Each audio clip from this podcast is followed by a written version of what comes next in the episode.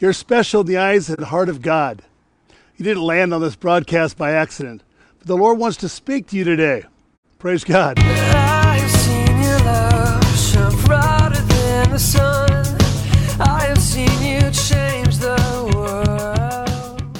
Welcome to Light Words with Pastor Scott Huffman from Lighthouse Church Ministries. These past couple Sundays, we've been going through biblical characters, and this week we're talking about David, a man after God's own heart. You know, we've been highlighting some of the greatest, as Christy mentioned, personalities in the Bible, specifically in the Old Testament. What made these individuals so great or so special? I guess what sets them apart is their great faith and trust in God and the risks they were willing to take for Him. You know, when we walk by faith, sometimes we have to take risks. Mm-hmm. Praise God. Today we look at David. He's my personal favorite, as I mentioned, a man after the heart of God. What made David desire that title or deserve that title? God's heart was exemplified in David, the one who fully followed the Lord and desired him more than anything else in his life. Can you say that about your life? God was David's passion, desire, and glory. He was consumed in knowing, worshiping, and experiencing God in his life. Now, let's showcase his life and, and his walk in God and then apply it to our lives in Jesus Christ. The story of David begins in the hills of Bethlehem. You've heard of that little town, oh, little town of Bethlehem, where he was born, as well as Jesus. He kept and tended his father's sheep. He was the youngest of eight brothers. God spoke to him later and said he would call him from the sheepfold to shepherd his people Israel. Let's read 2 Samuel 7 8. Now, therefore, thus shall you say to my servant David, Thus says the Lord of hosts, I took you from the sheepfold, from following the sheep, to be ruler over my people and over Israel. David was the greatest king of Israel ever. He is mentioned in the Bible. I didn't realize this till I looked it up. He's ben- mentioned in the Bible more than anyone else except for Jesus. then we have the great story in 1 Samuel where Samuel anoints him as king of Israel. Let's read 1 Samuel 16, 7, 10, 11, and 13. Okay. But the Lord said to Samuel, Do not look at his appearance or at his physical stature, because I have refused him. For the Lord does not see as man sees, for man looks at the outward appearance, but God looks at the heart. 10 and 11. Thus Jesse made seven of his sons pass before Samuel. And Samuel said to Jesse, The Lord has not chosen these. And Samuel said to Jesse, Are all the young men here? Then he said, There remains yet the youngest, and there he is, keeping the sheep. This is amazing because I just hold that for a minute. So what we have here is Saul was king of Israel and he had rebelled against the Lord. He had disobeyed the Lord. Rebellion is as the sin of witchcraft, and uh, stubbornness is as the, the sin of idolatry. And so uh, Saul broke the heart of God and turned away from God. And so God was called or forced to anoint a new king. Of course, this new king would be God's choice, not man's choice, a man after his own heart. And so he told the prophet Samuel, Go to Bethlehem and anoint the new king of Israel. Praise God, how great that is. And when a prophet comes into town, people get nervous because sometimes prophets prophesy things that people don't want to hear, but they speak forth the word of God. But when Samuel came in, he said, No, no, everything's fine, everything's cool. I'm just here to anoint the next king. So Jesse has all of his seven sons line up, and they're all good, strapping young men, handsome. And he goes down the line, and the Lord says, No, no, no, no. now, Samuel's a mighty prophet of God. None of his words ever fell to the ground. That means everything he prophesied came to pass. And so when he got to after the seventh one, and God says no, Samuel's starting to panic a little bit. I always hear from the Lord. And then he says to Jesse, By the way, Jesse, would you have one more son? Well, the little guy, David, he's up in the hills watching the sheep. Bring him right now. He's the one. And so David comes down and he opens up the horn of oil and pours it upon David, and the Spirit of God comes upon David. Did you read verse 13? Yeah. Then Samuel took the horn of oil and anointed him in the midst of his brothers, and the Spirit of the Lord came upon David from that day forward. The Spirit of the Lord came upon David. I remember when the Spirit of the Lord came upon me in a sovereign act of God, and it flowed from the top of my head all the way down to my feet like warm oil and filled me up with the presence and power of God. Hallelujah. There's nothing like being filled with the Holy Spirit, guys. Don't be drunk with wine wherein is excess, but be filled with the Holy Spirit. After that, we have the story of David defeating Goliath. We all know the story, probably as children, with the power of faith and the spoken word. David didn't uh, wear King Saul's armor. Saul said, Why don't you take my armor, David, since he was too afraid to go against Goliath? So go ahead, David, take my armor. David said, I don't need your armor. It's not tested. But he was dressed in the armor of God, praise God. And all David had was a slingshot and five smooth stone- stones. Let's read 1 Samuel 17 45 46. Then David said to the Philistine, You come to me with a sword, with a spear, and with a javelin, but I come to you in the name of the Lord of hosts, the name of the armies of Israel, whom you have defied. This day the Lord will deliver you into my hand, and I will strike you and take your head from you. And this day I will give the carcass of of the camp of the Philistines to the birds of the air and the wild beasts of the earth, that all earth may know that there is a God in Israel. Notice the word of faith being spoken, that he said, I will do this in the name of the Lord. And he spoke forth. Uh, the word is nigh thee, even in thy mouth and in thy heart, the word of faith which we preach. Uh, Paul wrote those words. So now let's read verses 50 and 51. So David prevailed after the Philistine with a sling and a stone, and struck the Philistine and killed him. But there was no sword in the hand of David. Therefore David ran and stood over the Philistine, took his sword and drew it out of his sheath, and killed him and cut off his head with it. Wow, he took off his head and hung it up. Praise God, a great victory for David. King Saul's son Jonathan became David's closest friend after that, an ally. A friend, the Bible says, sticks closer than a brother. David became a mighty warrior under the tutelage of Jonathan and was victorious wherever he went, according to 1 Samuel 18:7. David greatly loved the Lord and desired him earnestly in his life. The Lord was the passion and goal and desire of his heart. Let's read Psalm 27 4.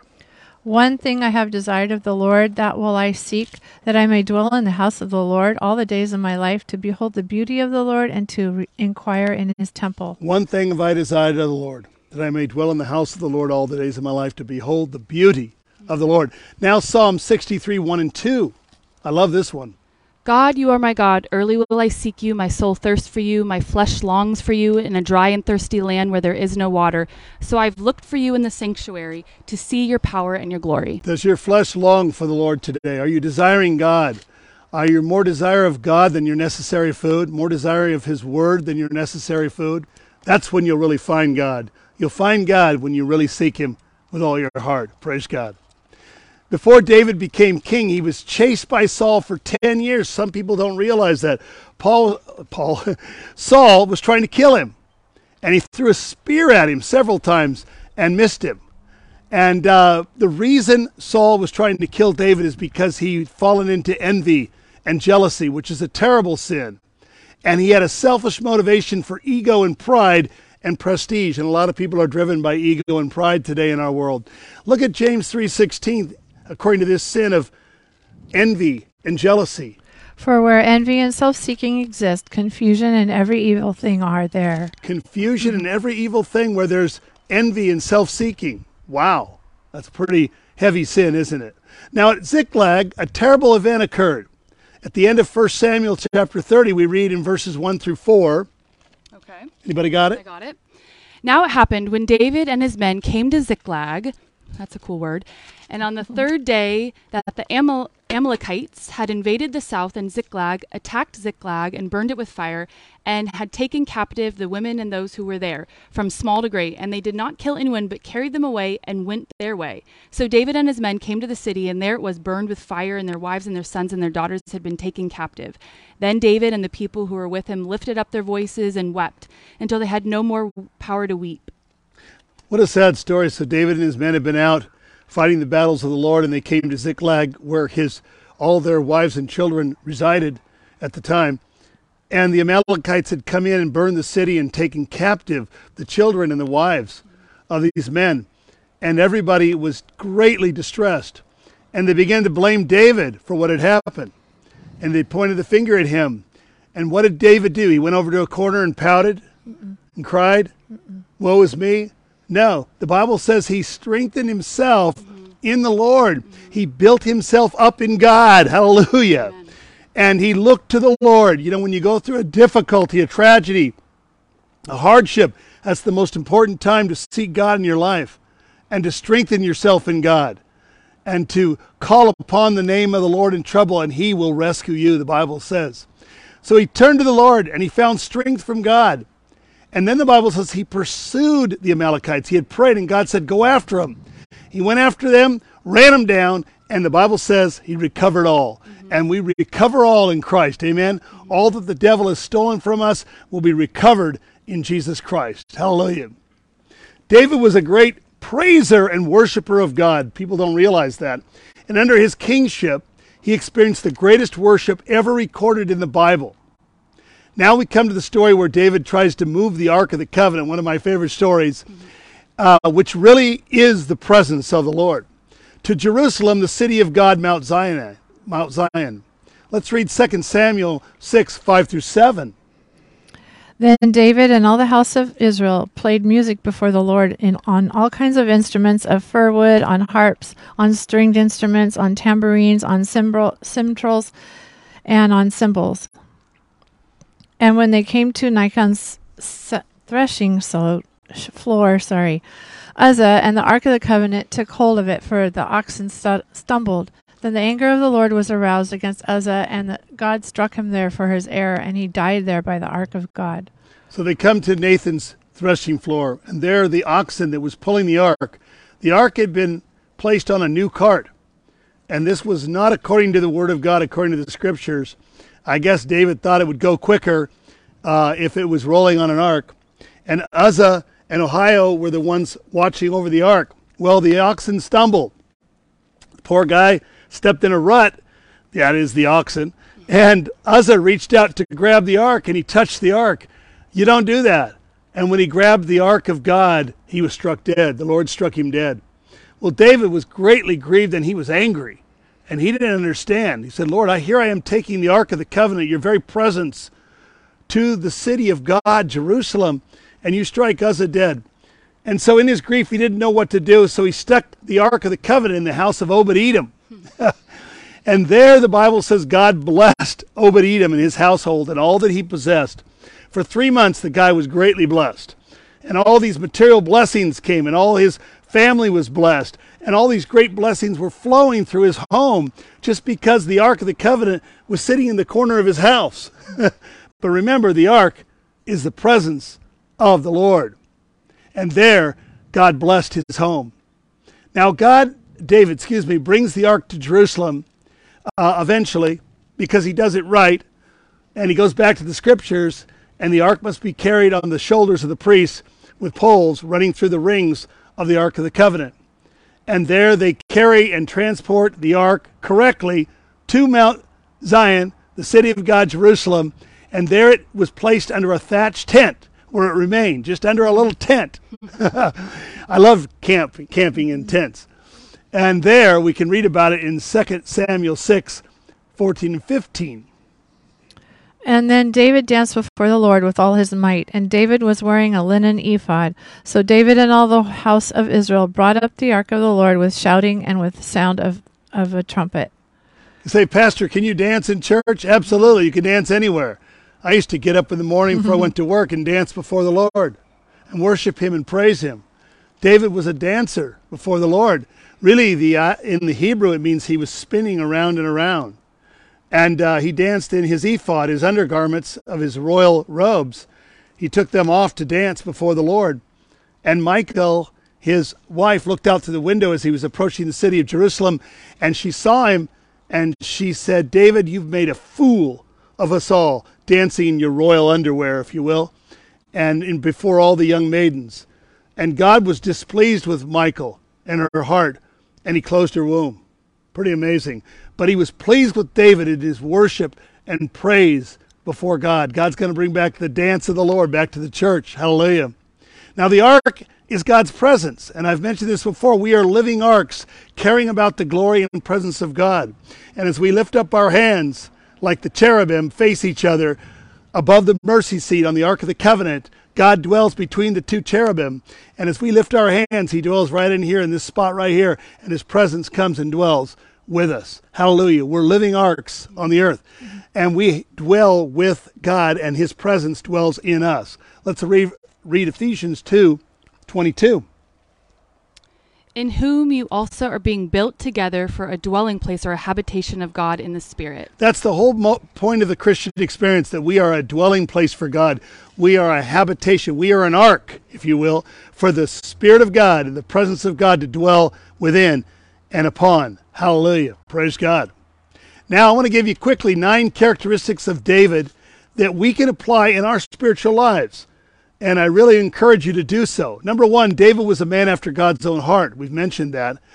The greatest thing you can do in life is become a person, a man or a woman, after God's very heart. 1 Samuel 13 14. Let's read that. Um, but now your kingdom shall not continue. He's talking to Saul. The Lord has sought for himself a man after his own heart, and the Lord has commanded him to be commander over his people, because you have not kept what the Lord commanded you.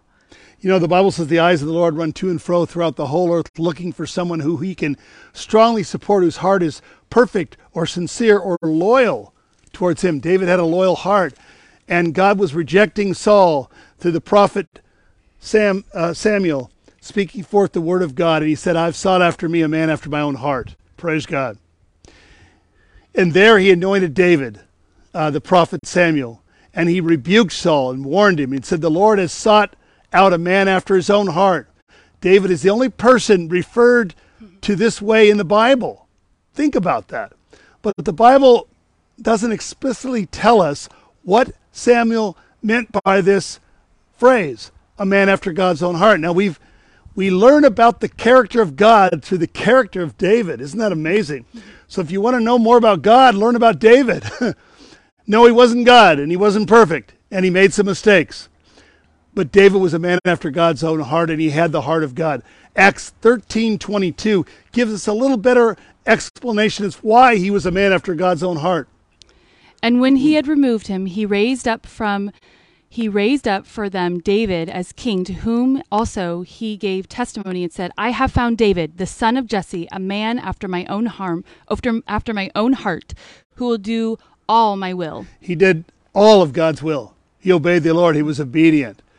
And so it, it appears that Samuel called David a man after God's own heart because of his obedience and his love for the Lord in his life. Jesus should be the love and passion of your life. Amen? Mm-hmm. Put Jesus first in your life, guys. Fall in love with Christ. He, he is your first love, your only love, really, your highest love. Number two, David was called the sweet psalmist of Israel. I love that term. 2 Samuel 23 1. Thus says David, the son of Jesse, thus says the man raised up on high, the anointed of God of Jacob, the sweet psalmist of Israel. What does that mean, anointed? To be anointed of God really literally means to pour oil upon or to smear oil on.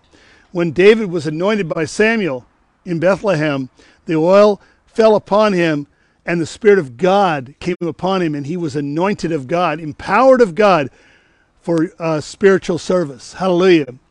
Now, David was a musician. Musicians can be kind of interesting people. Uh, in some ways, they can be a little melancholy and a little thoughtful, a little reflective, but very talented. And David was also a singer. He, he wrote almost half of the Psalms in the Bible. I didn't know that either. Did you know that? He wrote 73 Psalms. When David was anointed, the Spirit of the Lord came upon him forever, the Bible says in 1 Samuel 16 13. Now, Saul's servants uh, believed a musician would help soothe Saul whenever an evil spirit came to torment him. And what had happened when the Spirit of the Lord left Saul, as God had uh, rebuked Saul through the words of the prophet Samuel, uh, an evil spirit visited Saul. It was terrible. And the only way he could be comforted is he would call for David, and David would come and he would play his harp or his lyre and uh, worship the Lord. And he was made one of Saul's armor bearers. And whenever the evil spirit came on Saul, David would take up his lyre and play. And that would relieve the agony from this evil spirit. And Saul would feel better. and the evil spirit would leave him alone. 1 Samuel 16:23. And so it was, whenever the Spirit of from God was upon Saul, that David would take a harp and play it with his hand. Then Saul would become refreshed and well, and the distressing spirit would depart from him. So God allowed this evil spirit to torment Saul. God is in control of all things. Amen. And he allowed the devil for his own purposes. But Saul's heart was wicked before the Lord, and he was trying to kill David. Keep that in mind. He wanted to wipe him out. But God protected David. From this point on, David's duties were divided between watching his father's sheep and playing music for the king. Not a bad gig, bad gig, huh? Uh, number three, David was greatly anointed of God, as we mentioned. Let's read Psalm 89, 20 through 24. I have found my servant David. With my holy oil I have anointed him, with whom my hand shall be established. Also my arm will strengthen him. The enemy will not outwit him, nor the son of wickedness afflict him. I will beat down his foes before his face, and the plague those who hate him. And God said, I'll drive out his enemies before him. God will deliver us from our enemies. And you know what? As believers, we have enemies.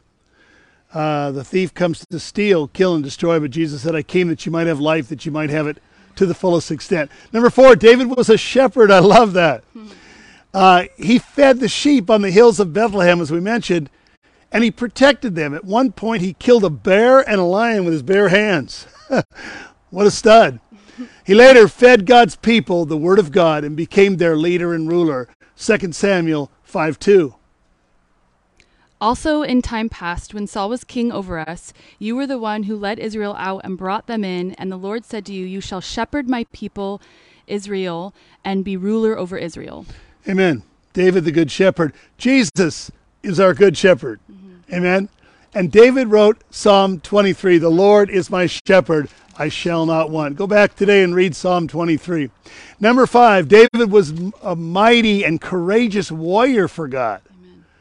And uh, people started to see David as greater than Saul. And they began to make chants. And the women sang a song and danced and said, Saul has slain his thousands, but David his tens of 1000s mm-hmm. Boy, that was rubbing salt in the wound, right? David was known for his leadership and his mighty men of battle who were loyal to him and fought in his battles for the Lord. We're called to fight in spiritual battles, guys. Mm-hmm. We wrestle not against flesh and blood, but against principalities, powers, and rulers of darkness in high places. Be strong in the Lord and the power of his might, and put on the full armor of God that you may be able to stand against the wiles of the devil. And having done all to stand, stand. The Bible says in James 4 7, resist the devil and he mm-hmm. will flee from mm-hmm. you. Some of you guys need to resist the devil, stand against the works of the enemy, and destroy his works in your life. Amen. Number six, the Lord was with David wherever he went. Mm-hmm. Don't you love that? When he went to Target, he was there. when he went to McDonald's, he was there. Mm-hmm. Wherever he went, God was with him. He prospered him and gave him success, and he made his name great. Mm-hmm. Isn't that amazing? Everybody wants a great name. Well, God made his name great. 2 Samuel 7, 8, and 9. Uh, now, therefore, thus shall you say to my servant David, Thus says the Lord of hosts, I took you from the, the sheepfold and from following the sheep to be ruler over my people over Israel, and I have been with you wherever you have gone, and have cut off all your enemies bef- from before you, and have made you a great name, like the name of the great men who are on the earth. Unbelievable. Number seven, God built David a spiritual house of the royal line. And Jesus was born into that royal house of David, born in Bethlehem. David wanted to build God's house or build God a house. See, David lived in a house of cedar, a beautiful, gorgeous, along the Newport coast. Boy, looking fine, nice house. But David wanted to build God a house. God didn't have a house. Why didn't God have a house, Marilyn? Where was he? He was always in the tabernacle. Yeah, but where was Oh, God? in heaven. No, he was on earth. One Oh. place he was in Holy heaven, holy. but on earth. Yeah. But where did God dwell? Christy? Between the two cherubim above the mercy seat on the Ark of the Covenant. The only place God dwelled in the earth was there, Yeah. behind the inner veil, as Marilyn said. Unfortunately, nobody could approach God. Only the high priest on the day of uh, Yom Kippur, Day of Atonement. And that was a very precarious thing. So we needed access to God. Hebrews is about access to God. And the only way that you can find access to God is through Jesus. He's the one that opened the way. Hallelujah. The, the curtain was rent from top to bottom in the temple, and he opened the way that we might come boldly before the throne of grace to find help in time of need. Hallelujah. The way is open. But David wanted to build him a house, and, and the prophet Nathan said, Do it, David. Go build God a house. And the Lord spoke to Nathan in the night, the prophet. You know, the prophet gets the word of God, and he's got to come tell David, hey, David, I got to break some bad news. God won't let you build you, you, he will not let you build him a house because your hands are bloody. You're a man of war. And eventually, God did allow a man to build him a house. And who was that man? Solomon. King Solomon, David's son. He built the first temple for God to dwell in. But God said that he would build David a house. And this house is found in 2 Samuel 7 12 and 13. When your days are fulfilled and you rest with your fathers, I will set up your seed after you, who will come from your body, and I will establish his kingdom. He shall build a house for my name, and I will establish the throne of his kingdom forever. Praise God. God will raise up, the Bible says, the tabernacle of David once again in the last days. We're going to see the greatest revival the world has ever known. They'll write about it in the history books. And the greatest and most powerful worship experience will come when the glory of God comes and manifests himself. The Lord's been showing me this, showing this to me in a tangible way in churches and stadiums all around the world. His presence will come in so powerfully that people will fall under the power of God. They'll be healed, delivered, saved, filled with the Holy Spirit, speaking with other tongues, exercising spiritual gifts and the gift of prophecy. God is going to move in an incredible way. We'll see lame people walk, cripples will walk, blind eyes will open, limbs will grow back. It'll be an incredible time of God pouring out signs and wonders in the earth, and it's coming very soon. You better hold on to your hat. Praise God. Let's read Acts 15, 16, and 17. After this, I will return and rebuild the tabernacle of David, which has fallen down. I will rebuild its ruins. I will set it up, so that the rest of mankind may seek the Lord, even all the Gentiles, Gentiles who are called by my name, says the Lord, who does all these things. I will rebuild the tabernacle of David, which has fallen down. God's going to rebuild it very soon and reestablish the church in a way that it's never been established before. Number eight, David was Israel's greatest king. During Saul's reign, Jerusalem was captured, and the Ark of the Covenant was in Judah.